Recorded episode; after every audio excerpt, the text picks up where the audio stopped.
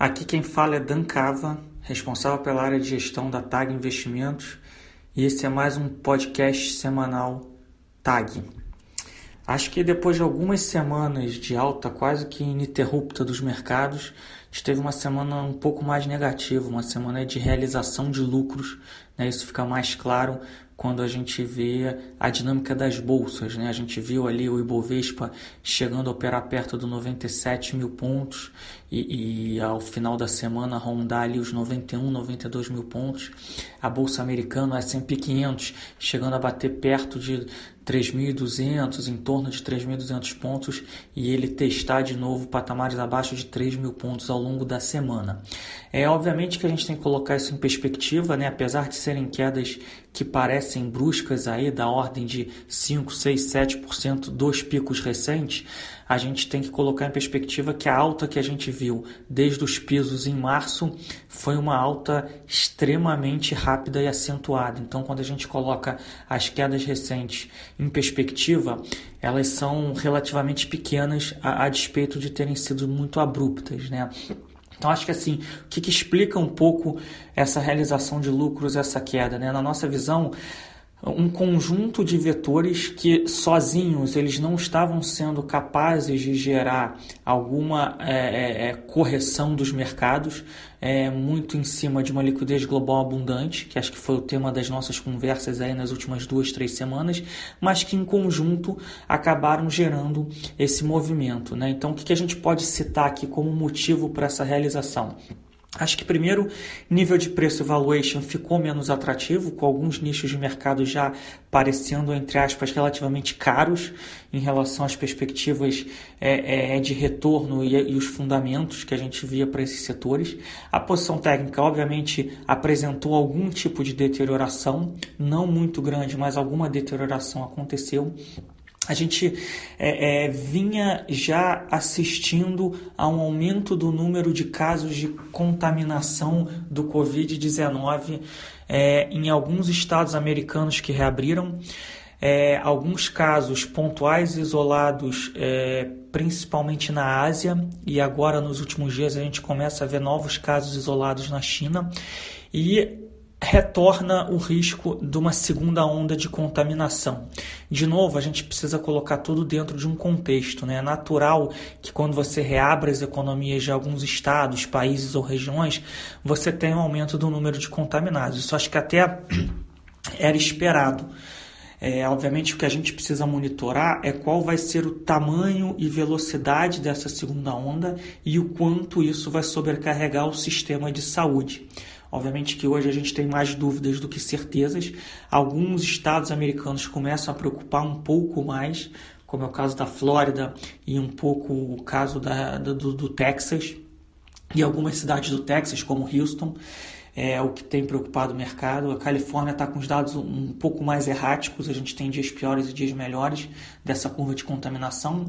E a China, de fato, nas últimas aí, 48, 72 horas, é, mostrou alguns clusters de contaminação e eles atuaram rapidamente, estão atuando rapidamente para isolar as áreas onde a contaminação é, foi diagnosticada. De fato, isso é um risco, sempre foi um risco. Ainda não podemos ter certeza que a gente vai ter uma segunda onda, e acho que o que o mercado se preocupa é que a segunda onda seja é, tão grande quanto ou maior do que a primeira. Esse não é o cenário base, mas de fato, nos níveis de preço e valuation que a gente estava vendo os mercados é, nas últimas semanas e nos últimos dias, isso gera algum tipo de ruído, algum tipo de realização de lucro natural.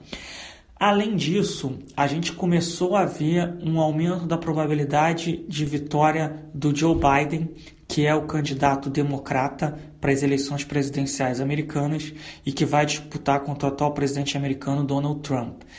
É, ele, a probabilidade de vitória do Biden vem crescendo nas casas de apostas e nos sites de apostas, e isso tem gerado também algum ruído nos mercados. Então, para quem se lembra, o Trump sempre, é, é, o Trump e os republicanos em geral sempre tiveram uma postura pró setor corporativo e o Trump em especial, é, com o apoio de um Congresso amplamente republicano, ele conseguiu aprovar uma série de cortes de impostos e estímulos para o setor corporativo americano e isso favoreceu é, de maneira espetacular a economia americana e o setor corporativo americano ao longo dos anos ali de 2018 é, é, e 2019. Né? Então a economia americana teve uma performance, um desempenho muito melhor do que o resto do mundo, tanto a economia e, consequentemente, por tabela, as empresas americanas. E uma vitória democrata, obviamente que os cenários de cauda, né, de você ter um candidato democrata, entre aspas, com viés mais socialista, como um Sanders e como uma Warren, que, que já é, é se retiraram da corrida presidencial para serem candidatos pelo lado democrata, esses riscos de cauda não existem mais. Mas, de uma maneira geral, a plataforma democrata do Biden é uma plataforma que, eventualmente, a gente pode ter alguma reversão desses estímulos fiscais para o setor corporativo e, obviamente, que isso afeta, num primeiro momento, é, o humor do mercado em relação à Bolsa Americana, em relação às empresas americanas. É importante a gente deixar claro que alguns setores e algumas empresas vão sofrer mais do que outros, e isso, obviamente, é, a gente sempre deixa a cargo é, dos gestores valor, é, dos gestores stock pickers, é, para conseguirem se posicionar nas melhores empresas, se de fato esse for o cenário. Mas de uma maneira mais ampla, mais macro, o que aconteceu foi de fato um aumento da probabilidade de vitória do Biden, uma vez que o Trump perdeu a sua principal plataforma é, é, de campanha, que é uma economia forte. Né? Os mercados, ele ainda voltaram basicamente todos, então ele tem usado um pouco essa plataforma de recuperação das bolsas americanas, dos índices de bolsas americanos. É, ele tem usado um pouco a plataforma de embate contra a China, é, o que é um risco para os mercados. Mas esse é um tema que vai ganhar corpo ao longo aí dos próximos dias, das próximas semanas, e a gente é, de fato precisa monitorar. E aqui, finalmente, é, a gente teve a reunião do Fed, é, o Banco Central Americano, e o Fed ele continua com uma postura muito expansionista de continuar injetando muita liquidez para o mercado. É, o Fed é, sinalizou que não pretende subir juros no horizonte relevante de tempo, né, pelo menos até 2022, e que vai continuar fazendo quantitative easing é, no tamanho, pelo menos no tamanho atual, enquanto for necessário. Né, se por um lado isso é positivo, que mantém a liquidez global abundante, por outro lado, deixa uma pulga atrás da orelha do mercado de que o Fed continua vendo um cenário bastante desafiador.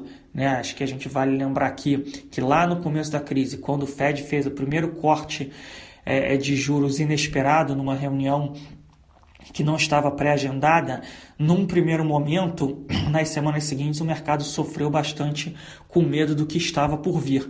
Então, isso pode ter também afetado um pouco o humor do mercado. Então, esses, esses vetores aí ajudaram é, é, em conjunto a gerar essa realização de lucros dos mercados. E aí, obviamente, que falando um pouco de Brasil, é, o Brasil está na esteira do cenário global. Ele tem um beta maior, ou seja, geralmente quando o mercado cai, ele cai mais, quando o mercado sobe, ele tende a subir um pouco mais é, em alguns momentos. Né? O beta dos ativos locais é maior do que é, o beta de outras economias, dado a, a estrutura econômica do Brasil e afins. Mas a gente não tem grandes novidades locais. Né? Acho que o que a gente pode falar aí no âmbito político é a aproximação do governo com o Centrão. E aqui, sem entrar é muito no mérito da discussão é, é, é se isso é positivo, negativo é, para a estrutura política do país, mas a gente precisa entender como é que o mercado lê essa situação.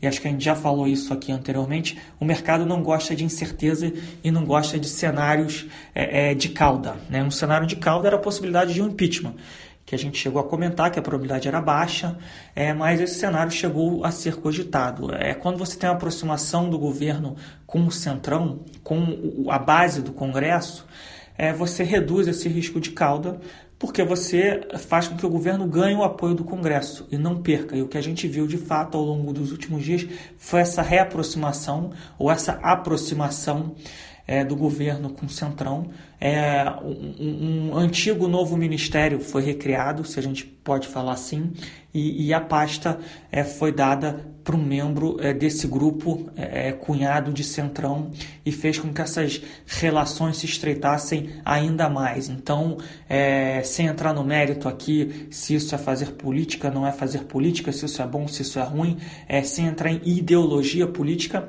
à luz do mercado, essa reaproximação é, retira um risco de cauda, que seria o risco de um impeachment, é, e isso acaba tornando o cenário político no curto prazo um pouco mais ameno. Obviamente que está longe dos nossos problemas aqui institucionais estar, é, estarem resolvidos. A gente tem comentado aqui toda semana que a gente tem um ruído entre é, os três poderes no Brasil e volta e meio esses ruídos eles afloram de uma maneira mais aguda. Acho que a gente está num momento um pouco mais ameno nesse sentido e o que a gente viu de algumas pesquisas é, de avaliação do governo é um certo estancamento daquela tendência de piora na avaliação do governo, o que também é um vetor um pouco mais positivo para o cenário político local. É, então, esse é um pouco da história aí do que aconteceu ao longo dessa semana. Olhando para frente, a nossa palavra-chave continua sendo de cautela.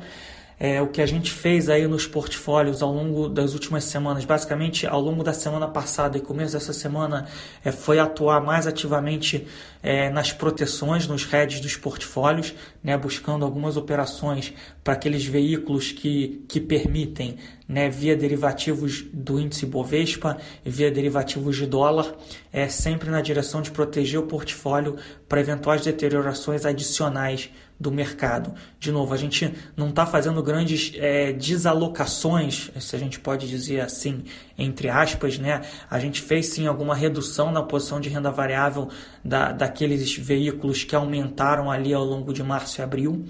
É, a gente não fez realocação ou redução de, posição de, é, de posições estruturais de longo prazo. É para isso que a gente fez agora ao longo das últimas semanas foram proteções, né, hedges. Né? A gente comprou alguns seguros dado que até o começo da semana a gente via é, é, um cenário é, que favorecia esse tipo de, de, de alocação. Então é um pouco isso, a gente acha que o curto prazo aí a gente pode ter um pouco mais de volatilidade, dado o nível que o mercado atingiu e dado todos esses vetores que a gente comentou aqui antes. A gente ainda não vê cenário de uma deterioração como a gente viu em março, né? Para isso a gente precisa que todos esses vetores que a gente comentou aqui mais cedo eles é, se tornem ainda piores. Né? Então, obviamente que a gente precisa monitorar, mas esse não é o cenário base, mas alguma realização adicional de lucro pode, pode acontecer. Então, cenário de curto prazo para a gente é um cenário ainda de volatilidade, é, mas a gente não vê motivos nem para o mercado romper para cima dos níveis que ele chegou a atingir aí há uma semana atrás, é, nem romper para baixo é, e termos uma dinâmica igual a gente teve em março. Isso é com as informações, obviamente, é, que a gente tem hoje. É um pouco isso, a gente precisa monitorar esses vetores é, e se posicionar adequadamente para isso. Queria agradecer mais uma vez aí a audiência de vocês e desejar uma boa semana.